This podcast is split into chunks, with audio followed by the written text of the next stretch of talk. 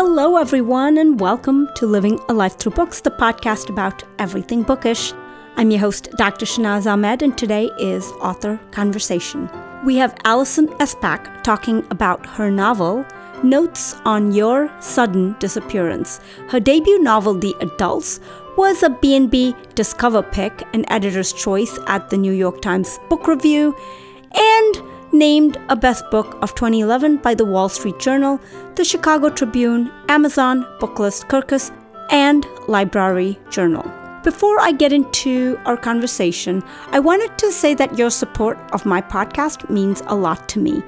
The easiest way is to buy me a coffee. Go to buymeacoffee.com slash LLTB podcast. I'll add the link in the show notes and I thank you.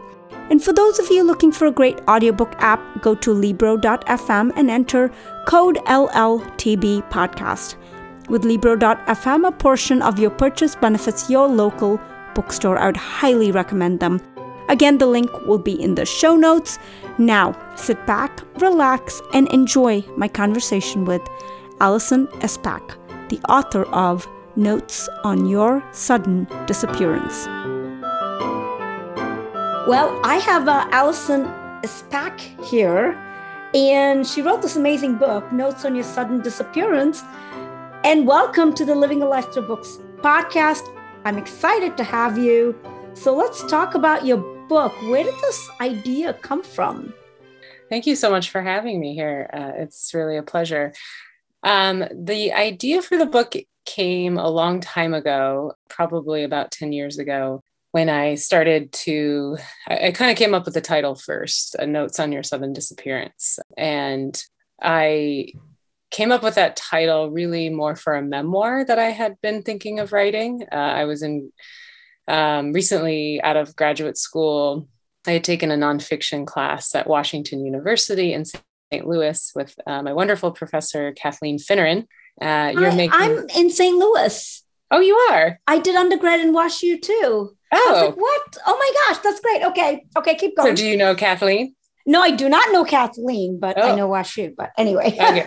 well, well, she's there and she's great. She, yeah, so she encouraged me to write non. She was probably the first person to encourage me to write nonfiction, and so I started writing about the death of my older brother when we were teenagers. And I really kind of, you know, what what brought me to that project was this feeling that I had had for, you know, basically ever since he he passed, which was this this feeling of wanting to tell him what was going on. Particularly, I wanted to tell him what was going on related to his death, to the friends that he had, you know, to give him updates on life, right? That updates that he would find weird or shocking or funny or, you know, totally surprising or whatever it is and updates on our parents and our, and our family and, and what was going on with them. Um, but, you know, be, because I couldn't do it in real life, right? I, I, right. I, I yeah. So, um, so I would just sort of make these notes or really like jot down these things that I thought he should know, right? That seemed vital for whatever reason. But when I finished, I really just didn't want to do anything with it, like as a memoir. You know, I didn't want to. Okay. I didn't want to publish anything. Um, so directly about my life. And also, it just didn't feel like it had the right ending because okay. I uh, I was uh, not finished grieving. You know, I was uh, I I didn't make it to the end of the memoir where the protagonist is healthy and like wealthy or over all their problems or have resolved their grief. So I really just started imagining using that same emotion, using that same concept, uh-huh. um, but freeing myself from the facts, right? And, and okay. creating the sister Kathy and really allowing myself to to have a little more fun with it, right? Because okay. I, I, didn't, yeah. So, um, so was it a, a little answer. bit more fun? I What'd mean, you, you, was it a little bit more fun, or was oh, it still yeah. stressful because you're still kind of taking a live event that happened in your life and kind of taking some of those emotions while you're using this event right. as fiction. yeah i mean you know i think writing a novel is is all the things that it can you, okay. you, feel you feel all the feelings that a person can feel so you know parts of it were really fun parts of it were lighthearted for me parts of it were um, Uh, inspiring parts of it were devastating and frustrating and but you know I, I would say that writing the book wasn't anything particularly worse than the experience you know so I, okay. I would say for me it it felt like i was crawling my way out of something dark and the book helped me do that right it really okay. helped me crystallize moments of comedy you know it helped me um, really think about the ways that grief is not just a devastating experience or feeling, right? That mm-hmm. grief is really this like record of of how much we love loved a person or still love right. a person. And so right. I don't know, by the end I, I found myself feeling more connected to my brother than I ever had since he had died. And for me, that was a feeling of joy, right? Okay. Uh, or a feeling of as much joy as as you can experience with a person after they've passed. Right. Yeah. Okay. You know, you've answered quite a few questions here because a couple of my biggest questions actually were were about the title of the book and about the point of view of the book. And it's just those were my two things that were just kind of like I'm like, wait, notes on your sudden disappearance. I thought it was going to be a mystery. Mm-hmm. I mean, that's the title. And I'm like, but it's not a sudden disappearance. I mean, a sudden disappearance means we're still trying to find out what happened. This person could be dead, this person could be alive. So I was, I'll be honest, a little disappointed about the title because I love the book and I'm like, wait, why was that? I mean, was that the original title? Were you aware that people thought of it that maybe, well, not people, well, I did. like, I mean, uh, could have construed it as a potential mystery as opposed to this drama and the story that it is. Mm-hmm.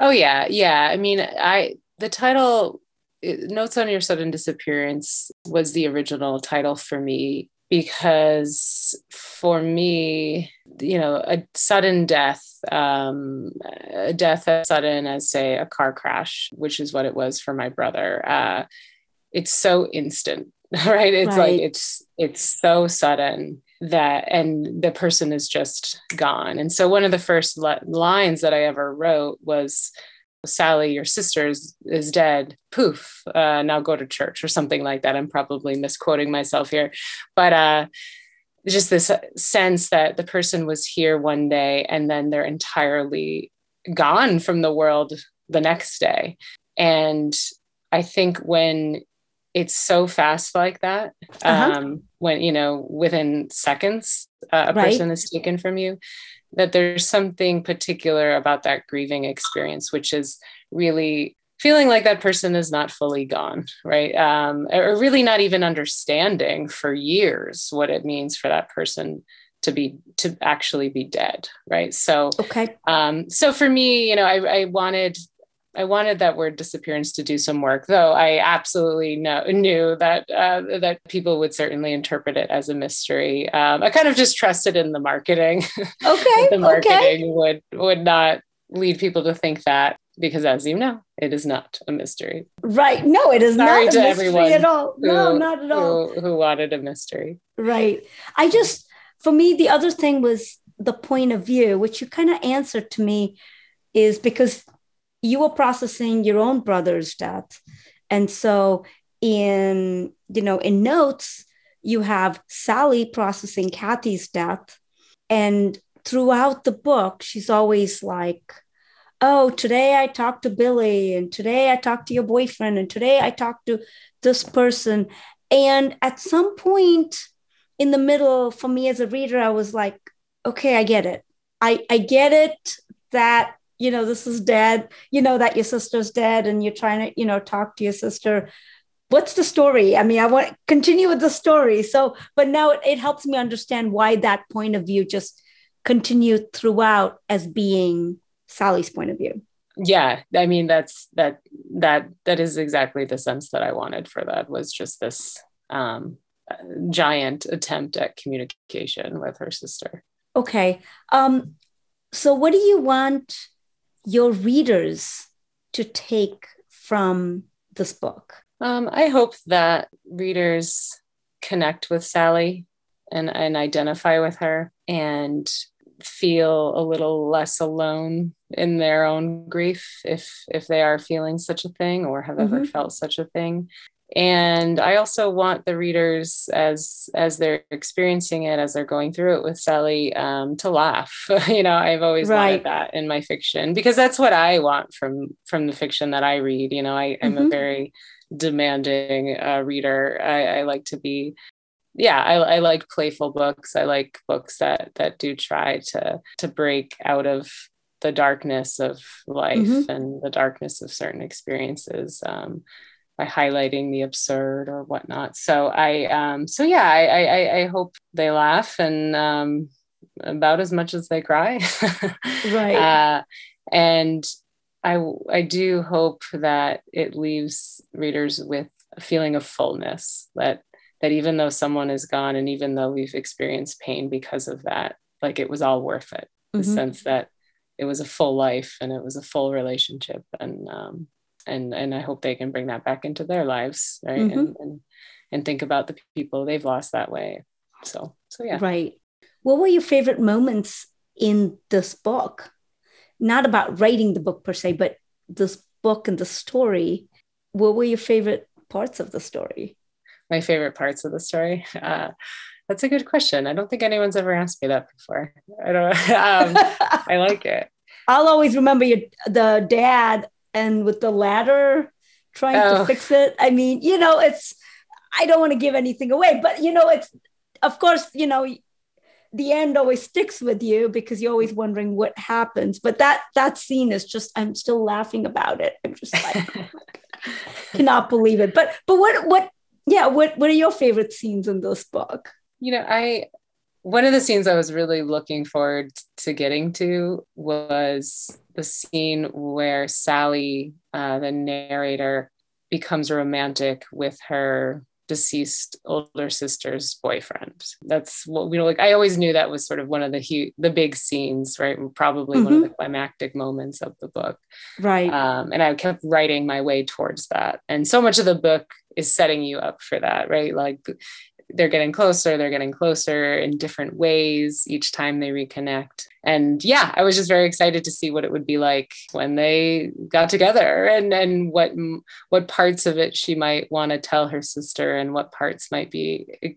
excruciating to tell her her sister. Mm-hmm. Um, and so for me that was that was really fun to write though that is the question you you asked you didn't ask that question well no it's fine but, it's, it's the same thing it's the same know, thing yeah yeah it is um, it, it is the same thing essentially it is the same thing yeah so, so but, that was that was the, the the kind of cathartic payoff moment for me where you know a professor from graduate school told me once you know that he's like oh you you yeah this was a critique of a short story that i had submitted for workshop and he's he's like, You have all these great players here, these characters who have all these tensions with each other.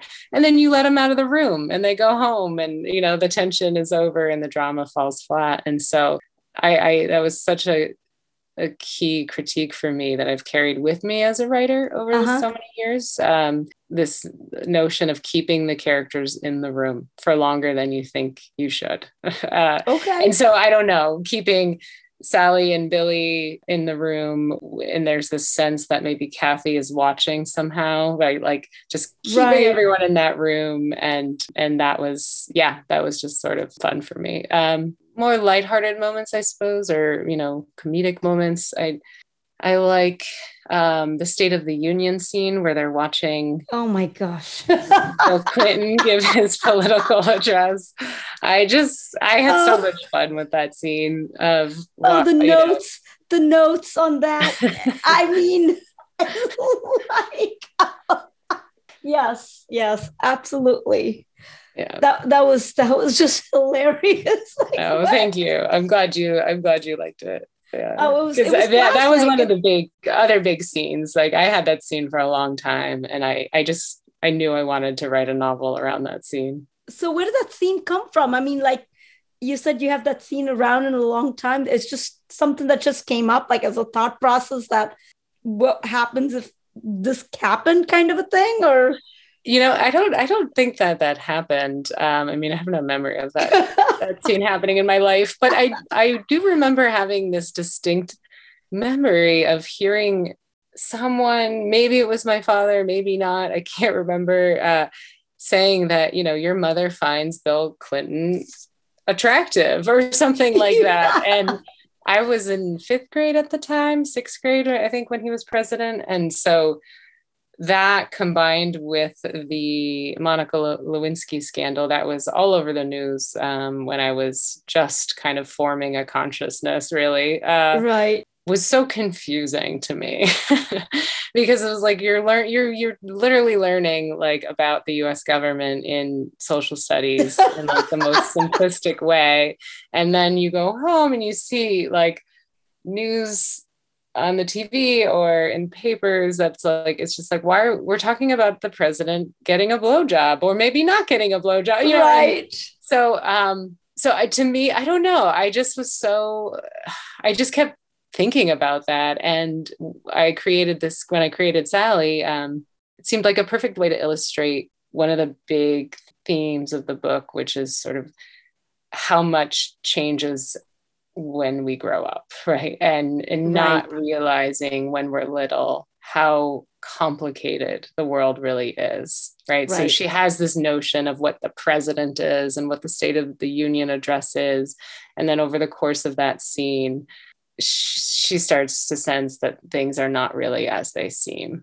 and that she's been a little naive or overly simplistic and that is very much like for me you know what the the rest of the book is about right that like when she was a little kid and her older sister was telling her all these things about billy and right. life and love and romance right she just like absorbs it all and thinks that's all there is and then grows up and becomes older than her older sister right and wants to take those notes again you know not mm-hmm. notes on the state of the union but notes on just how both of them misunderstood the world, you know, and it's it's so different seeing the world through the eyes of a 28 year old woman than a 17 year old girl or you know 12 year old girl. Um so yeah so i don't know. Uh, and I, I just it, yeah and i i did bring it up to my mother recently um because she read the book and uh and she's like i i did not find you know she denied it totally. So she's like i did not find bill clinton attractive and like what are you talking about? That is not a memory from our family. Uh, uh, so who knows? Who knows where i got it from? I don't know. So there's another theme in your book. Well i think it's a theme in your book is about forgiveness. And it's the dad who I think, holds Billy responsible forever and is not able to forgive him. You know, where where did that come from? Um, yeah, you know, I I think there's so much shame and anger wrapped up in grief, right? And mm-hmm. who in the question of who to who who is there to blame for for all this tragedy um is is often a big question in our lives after a, a, tragedy, and particularly like this one with Kathy and Sally and her dad and Billy.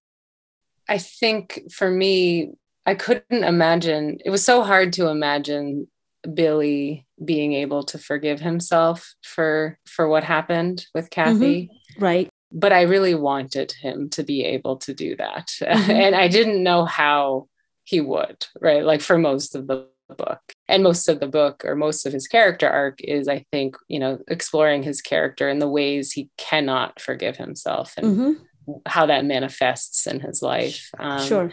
and for the father too you know the father sort of leans skews a bit angry after the death right? And and i think holding on to grudge it's not a grudge it's more than a grudge right? But really holding on to the kind of anger and, and rage that he felt towards Billy after Kathy's death. It sort of keeps you in the grief, right? It keeps you locked in the death forever. Um, right. So I couldn't really imagine this family or Billy uh, resolving their grief in any meaningful way without forgiveness because that really had to be the first thing to happen for them to actually let go right and so there's that kind of for, forgiveness um, but i you know and i think for sally it's she also has to forgive herself you know she feels right. guilty in in many ways and if for anyone who's a, who's ever experienced a kind of survival survivor's guilt um, mm-hmm. you know for siblings like in the case of kathy and sally or me and my brother um,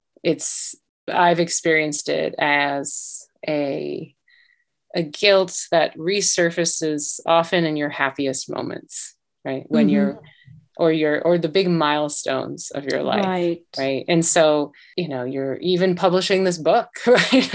I right mean, it, it felt like such a grand achievement for me you know? I had been working on it for so long and i was i was so happy to sell it and see it out in the world. And then the day after my first public reading um, i cried because it was yeah it, it just brought in those feelings again of oh right. you know but he actually can't be here right to, to, to celebrate with me he can't publish his own book why do I get to publish my book? You know, uh, so so those feelings are natural, but I think you know I'm 37 now, and I lost my brother when I was 14. So for me, it just mm-hmm. really felt like time to figure out how, to put those feelings to bed for good, right. you know, um, or at least to have them resurface and then acknowledge them and then just kind of let them go. Um, right and for me I, I process that as a kind of self-forgiveness right mm-hmm. like it's okay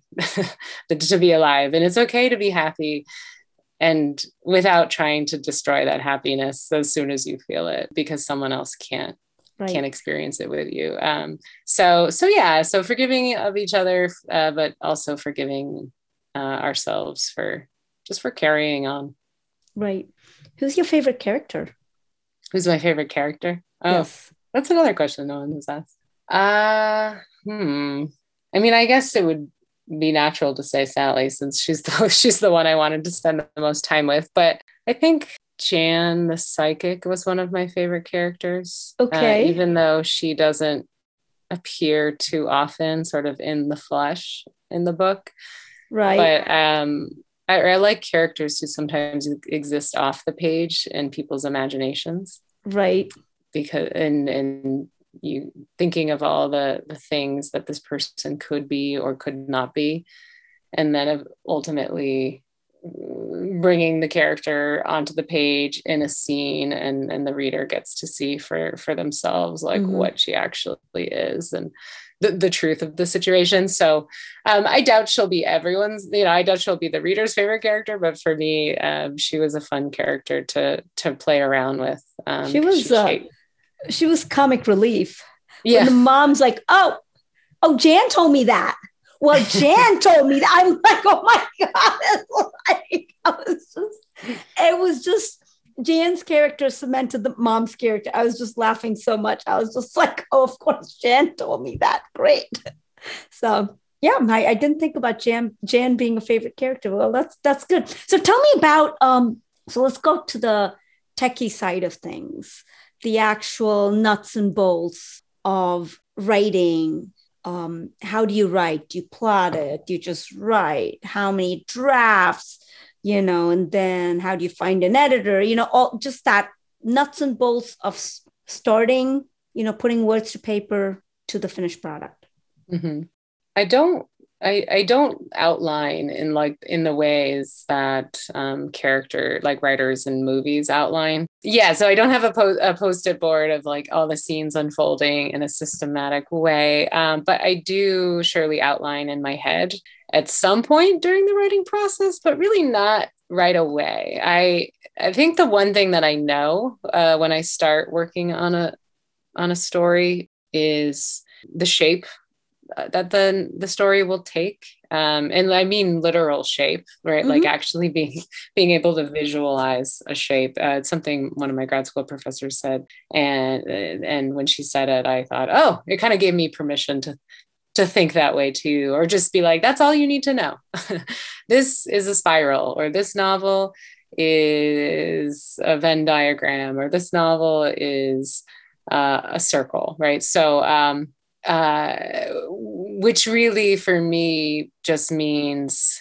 the uh, like for for notes on your sudden disappearance I, I, was thinking of it as a as a circle right that sally starts off in this one point on the circle with mm-hmm. kathy in their bedroom or in their family home and mm-hmm. she travels all around the world and lives her life and comes back to the same point right? The same house without kathy though right? And sort right. of who is she and and bringing those similarities and differences into into effect. But um so so i don't know. So that's really what i write towards.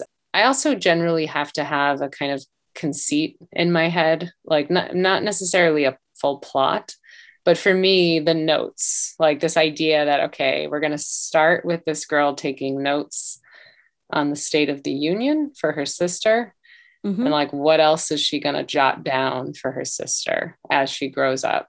And so I just try to answer that question mm-hmm.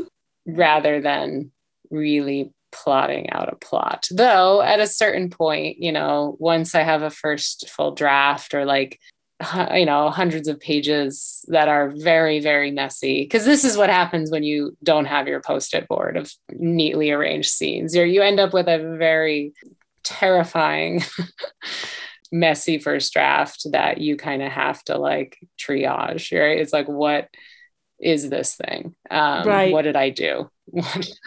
Uh, and so then that that tends to be when i pull like on my writing tools or or whatever you call them you know like when i teach my creative writing classes i i give students all these techniques for plotting and um, and then I'll start thinking of those and and mm-hmm. maybe journal or write out a list of scenes that need to still happen and and mm-hmm. so on. So so yeah, it's it's it's probably the arc of just like having a quick idea and running with it for a very very long time mm-hmm. until mm-hmm. I can't and then I need like and then I need assistance. Uh yeah.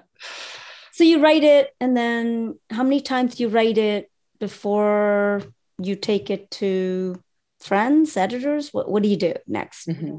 Um, you know, I I both of my novels have come out of short stories that I've written. Um, mm-hmm.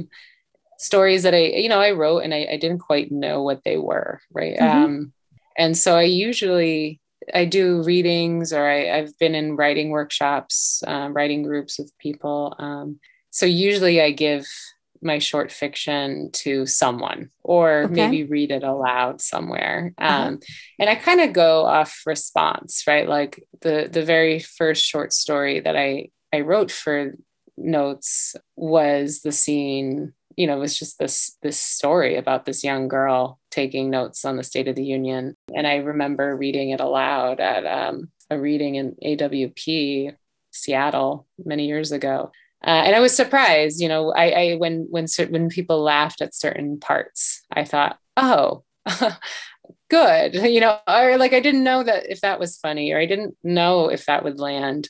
Mm-hmm. Um, and so reader response very, very, very early on uh, okay. is kind of key to my process because it mm-hmm. it's like here's just a little short story, but I I can tell that people like something about it whether it's right. the voice or the plot or a certain character. And that gives me the confidence to actually try to write more. It's very scary writing a novel in in in darkness or very scary writing a novel that no one has seen anything of because right. it's such an investment and and I need that early push mm-hmm. of something to get me really thinking about writing more pages. Um, but then once I do that, I kind of go in lockdown mode. it's like no one can see the rest because I don't know what it is and I'm embarrassed of it. And if so anyone sees it, I'll deflate like a little balloon and Aww. never be able to work on it again. I know, I don't know. So I didn't show my agent this book for, I mean, I, sh- I showed her uh, a couple years ago for the first time, you know, maybe three years ago, if I'm remembering correctly. Uh, but I had been working on it for like seven years. So she knew nothing. how did- how I did was you- terrified that you know what was going to happen when I showed it to her. Yeah, How did you find your agent? I found did my that agent. happen?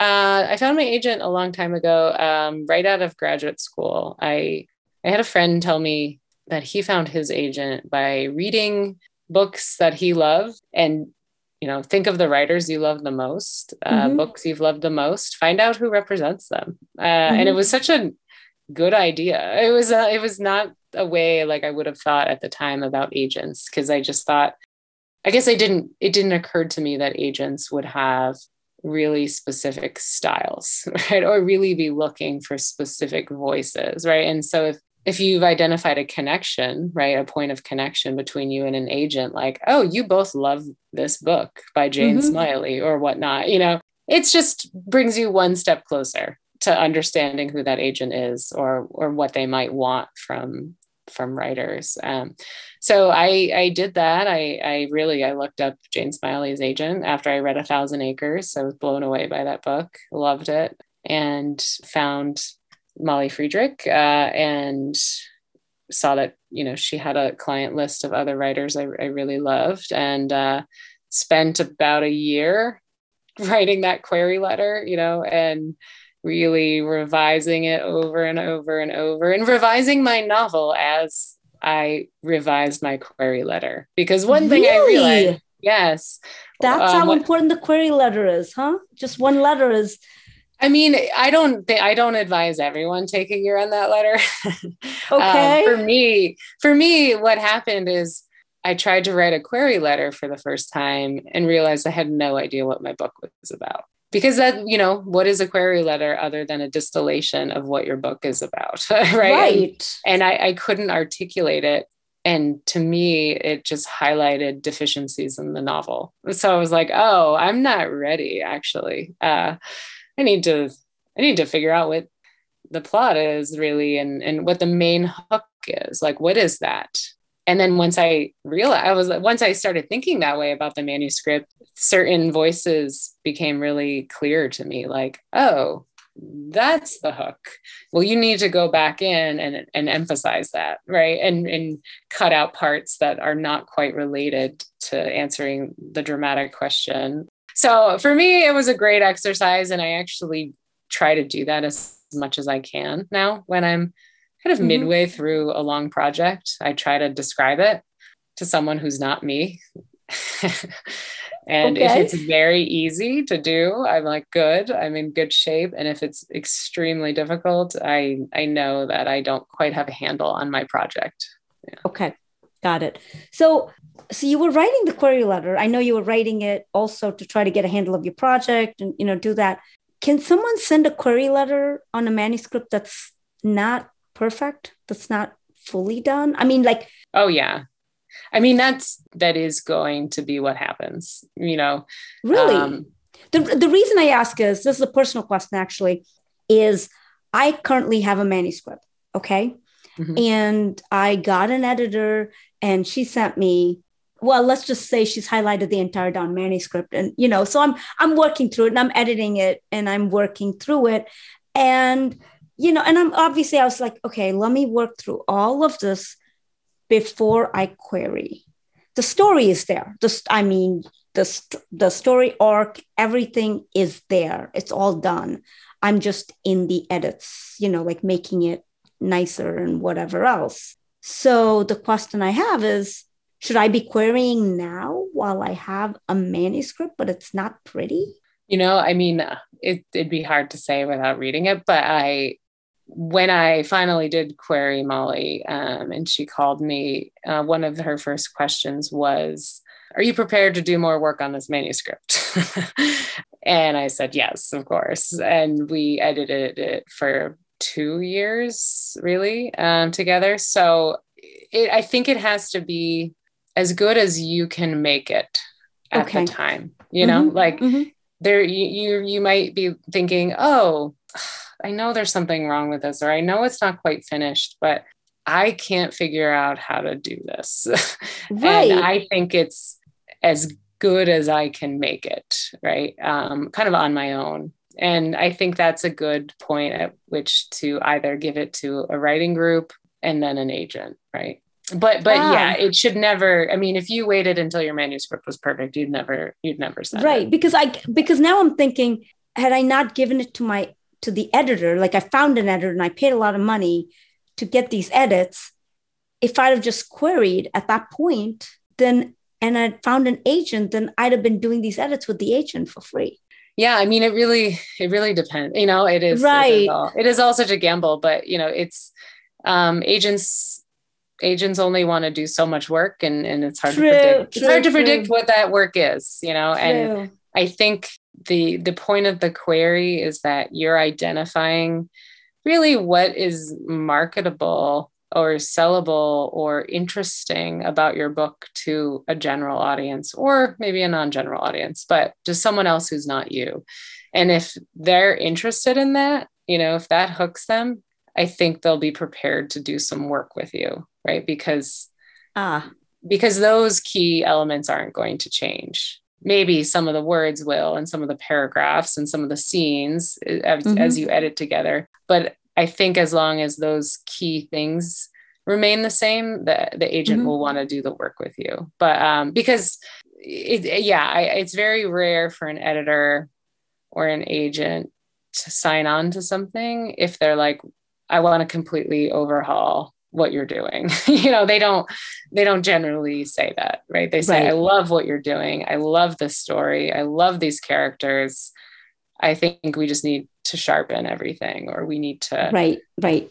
bring out some plot points uh, more than others or you know does that make sense? It, it really does it really does make sense. You know you had also said about finding an agent. You said books you enjoyed reading and then you connected to the agents with the query on that note. But okay so what if the genre is completely different if i really love fantasy but i'm writing horror i don't know Mhm. you know i'm just throwing out two different genres Right. you know okay, but I can't really contact the fantasy agent and be like, hey, I love your books you're representing. I'm writing a horror, by the way. It's, you know, got a lot of blood and gore. What do you think? Do, do you see what I'm saying? Where is the overlap?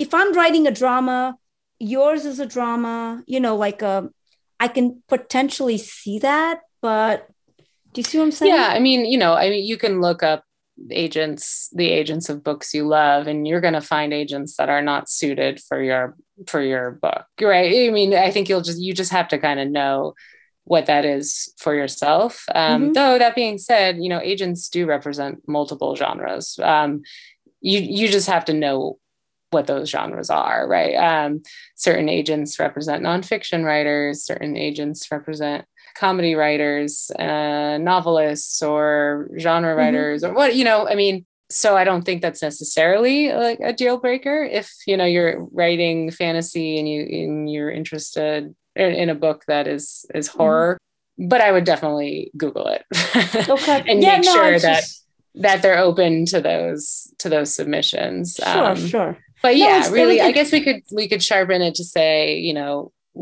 reading books that you really love that in some ways feel similar to to your Mhm. project for whatever reason Yeah. No, no, this is this is really good because I talk to a lot of authors and everyone's journey is a little different.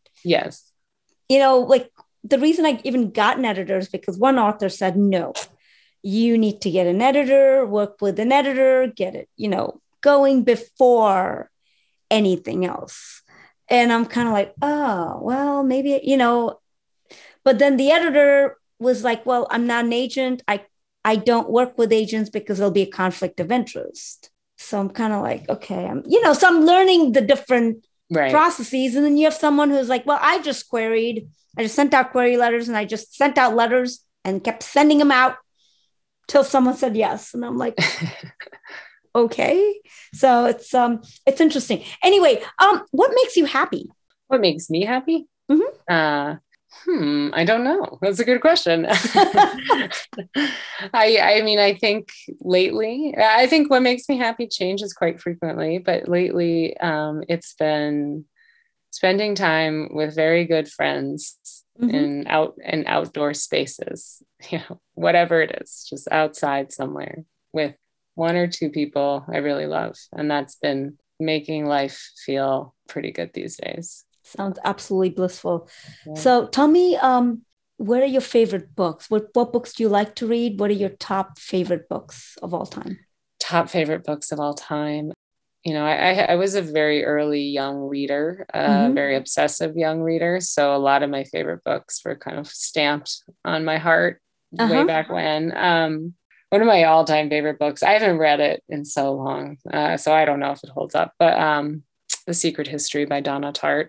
I okay. loved that book. In college, one of my favorite books was uh, "Self Help" by Lorrie Moore. Okay. A great short story collection that, to me, was maybe one of the first books that I read where I was I, I thought this is this is the kind of writing that that I want to do. Um, mm-hmm. I love Department of Speculation by Jenny Offill. I read that a few years ago when it came out and just yeah, I just absolutely loved her kind of vignette style and just how spare her prose was. It was it was amazing. And there are so many more favorite books, but I'm I am now I am now blanking. Uh, but but those are three three books that I would say not only just books that I re, you know read and reread as soon as I finished, uh, but um, books that I look back to as a writer. You know, mm-hmm. I reread them. I open a passage when I'm stuck or when I'm thinking maybe I don't actually want to be a writer. Maybe I hate books. You know, maybe I hate all all this whole thing. I'll open one of those and and just read a sentence and be like, oh no, okay, this is good. yeah, this is this is books are great, and I wanted to write one. Yeah. Oh, that's awesome. Do you have uh, any favorite authors, like books you've read of one author, like you've read all their books, you know, that kind of mm-hmm. thing? I I do tr- I I do try to do that. So I'm I wouldn't say that I am the greatest reader of single authors because I, I find myself totally devoted to certain books uh-huh. and then completely disappointed by the other book, right? or uh-huh. like that, you know, like I want if if I'm totally blown away by Department of Speculation, that puts a lot of pressure on Jenny Offill's next book, and you know, right. which which I which I read and, and I did really enjoy, but um, it didn't quite give me the same feeling as as as Department of Speculation, uh, for better or worse. But yeah, I mean, I would say Margaret Atwood, Lorrie Moore, uh, Jane Austen. I is I've heard of her. yeah, I think she wrote one or two uh, here and there. You know, Pride yeah, and something. uh, they're pretty good. They're pretty good. Yeah. So I, I I did I did make it a point to to read through each Austen book over the past few years, uh, just because you know. I haven't read all of hers. Actually, I've read. Uh, trying to think. I know Pride and Prejudice. I've read Emma. I haven't read Emma. Um, yeah. I loved Emma.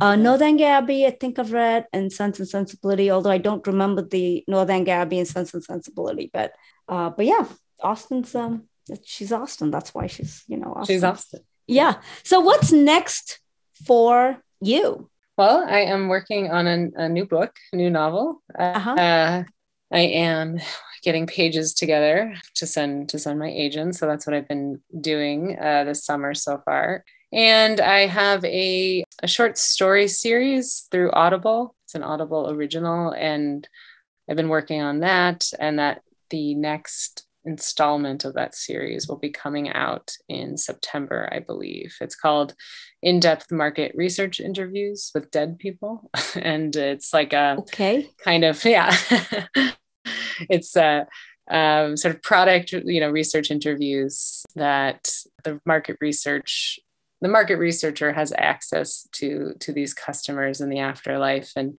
it's it's a pretty it's a pretty absurd premise but i i was drawn to it because i i loved the way that you know by thinking about a certain product like uh-huh. bounty paper towels right okay. or tempur-pedic mattresses right if you could only talk about your relationship with one product like what would you reveal about your life right and and what stories might emerge as people ask you about why you buy this brand as opposed to that brand or what do you look for when mattress shopping right i mean uh-huh. So that was that was a really fun project for me and it's it's just finishing up. So um so that'll be out. That'll be the next thing that comes out. Um so if you're into absurd darkly comedic uh audible stories they're about an hour long. Uh should give them a listen. How do you get into like doing that? Like is it something your agent tells you like hey there's this avenue for your stories or or i mean does your agent know you have these short stories and gave you that avenue? Or someone told you about this? I mean like how does someone even think about doing a short story series on audible? Yeah um, i mean if you're a short story writer you probably know that to where certain journals to send them to um, mm-hmm. and i was really just finishing up short stories that i had been working on for quite some time, and um, I uh, I didn't quite know what to do with them. Right? I mean, I was mm-hmm. more interested in selling a novel at the time, but I, right. I, wanted I wanted to do something with these stories, and sure. um, I I sent them to my agent for suggestions. Right? Like, or just what do you think? You know, are these stories ready? Do you have any ideas of of certain audiences that might work for each story? And mm-hmm and the the market research one she she latched on to because it was it's sort of written in a play format right? Or uh-huh. it's just a it's just a dialogue. So i uh-huh. think she was like ching you know audible like this would make a great audio story. And she knew about that. I i wouldn't have thought to query audible. I didn't i didn't know they were looking for content. But i do believe they are actually looking for content if you go to audible.com or whatnot. Ah. um, for short story or for for writers um, there's a page that'll tell you how to pitch something oh, wow so okay so that might be a, a good for anyone who's listening uh, to check out if if you have a story that um, you know i think for the short pieces they really do look for stories that are really asking to be heard or mm-hmm. listened to as opposed mm-hmm. to read or written. Right. Um, okay. So if you have something that really just fits the bill, uh, I'd say give them a try. Ah, very, very, very good. So, well, do you have anything for my listeners to talk about yourself, your book, anything? I just thank you so much for for having me on and, and asking me uh, so many interesting questions and reading the book and wanting to talk about it. I mean that's really so amazing to me when when when anyone asks me a single question about it who is not my mother or father you know? Um, so i am I'm super flattered and and it's been really nice talking to you. And uh, for any you know readers, uh, if if you do feel compelled to read the book after this podcast uh, episode, um, reach out to me. Send me a, an email, or uh, you know, I'm I'm always happy to connect with with readers for whatever reason. So so so I hope I, I hear from some of you. Uh, and if not, thank you for listening. How do they reach out to you? What what is your email address? Because I connected with you through a publicist. I don't have your email address. it's uh, it's on my website. If um, I have a list of, okay. of, of I'm looking um, at the um, back of your book right now, even as we speak. Oh, it's and not on. It's not on the book, but no, it's, it's, not. It's just the Henry Holt's mentioned on your book. Yeah, no, it's it's on my website, um, and there there's a directory of of different emails to use for different reasons. So okay, so I guess um, your website is uh, Alison Espach. Correct. AlisonEspach.com. Yep. Okay. Very easy. Yeah.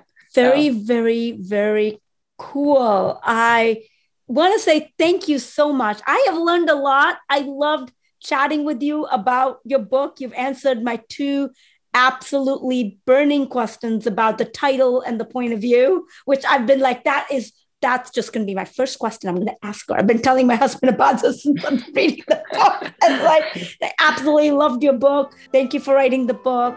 Thank you for spending this time and chatting with me. I really appreciate it. Well, thank you so much. I really appreciate it. And that's it for my conversation with Alison. I personally enjoyed the book immensely and would highly recommend the read. And as Alison said, contact her. I'm sure she would be happy to hear from you. I'll add her link in the show notes. And upcoming for this podcast is another author conversation with Jayanthi Sankar from Singapore. I'm working on editing that episode and it should be available soon. And of course, there's going to be book club, and I have another conversation scheduled on an alternate history anthology about Ukraine. So, a lot coming down the wire. Stay tuned. Before I go, if you loved this episode or any of my previous episodes, please take a moment to write me a review on Apple Podcasts. Please share this podcast with your family and friends and through your social media channels. Follow me on Facebook and Instagram on Living a Life Through Books. I'm also on Clubhouse. Look me up by name. I'm on uh, TikTok. My tag is at Dr. Shahnaz Ahmed. You can reach me through email. My address is livingalifethroughbooks at gmail.com. My website is shahnazahmed.com. That is S H A H N A Z A H M E D.com. The opening and closing music to this and all my previous episodes was composed by my husband, Brad Slavic. I'm Dr. Shahnaz Ahmed with Living a Life Through Books signing off. Remember to water the seeds within you. It's time.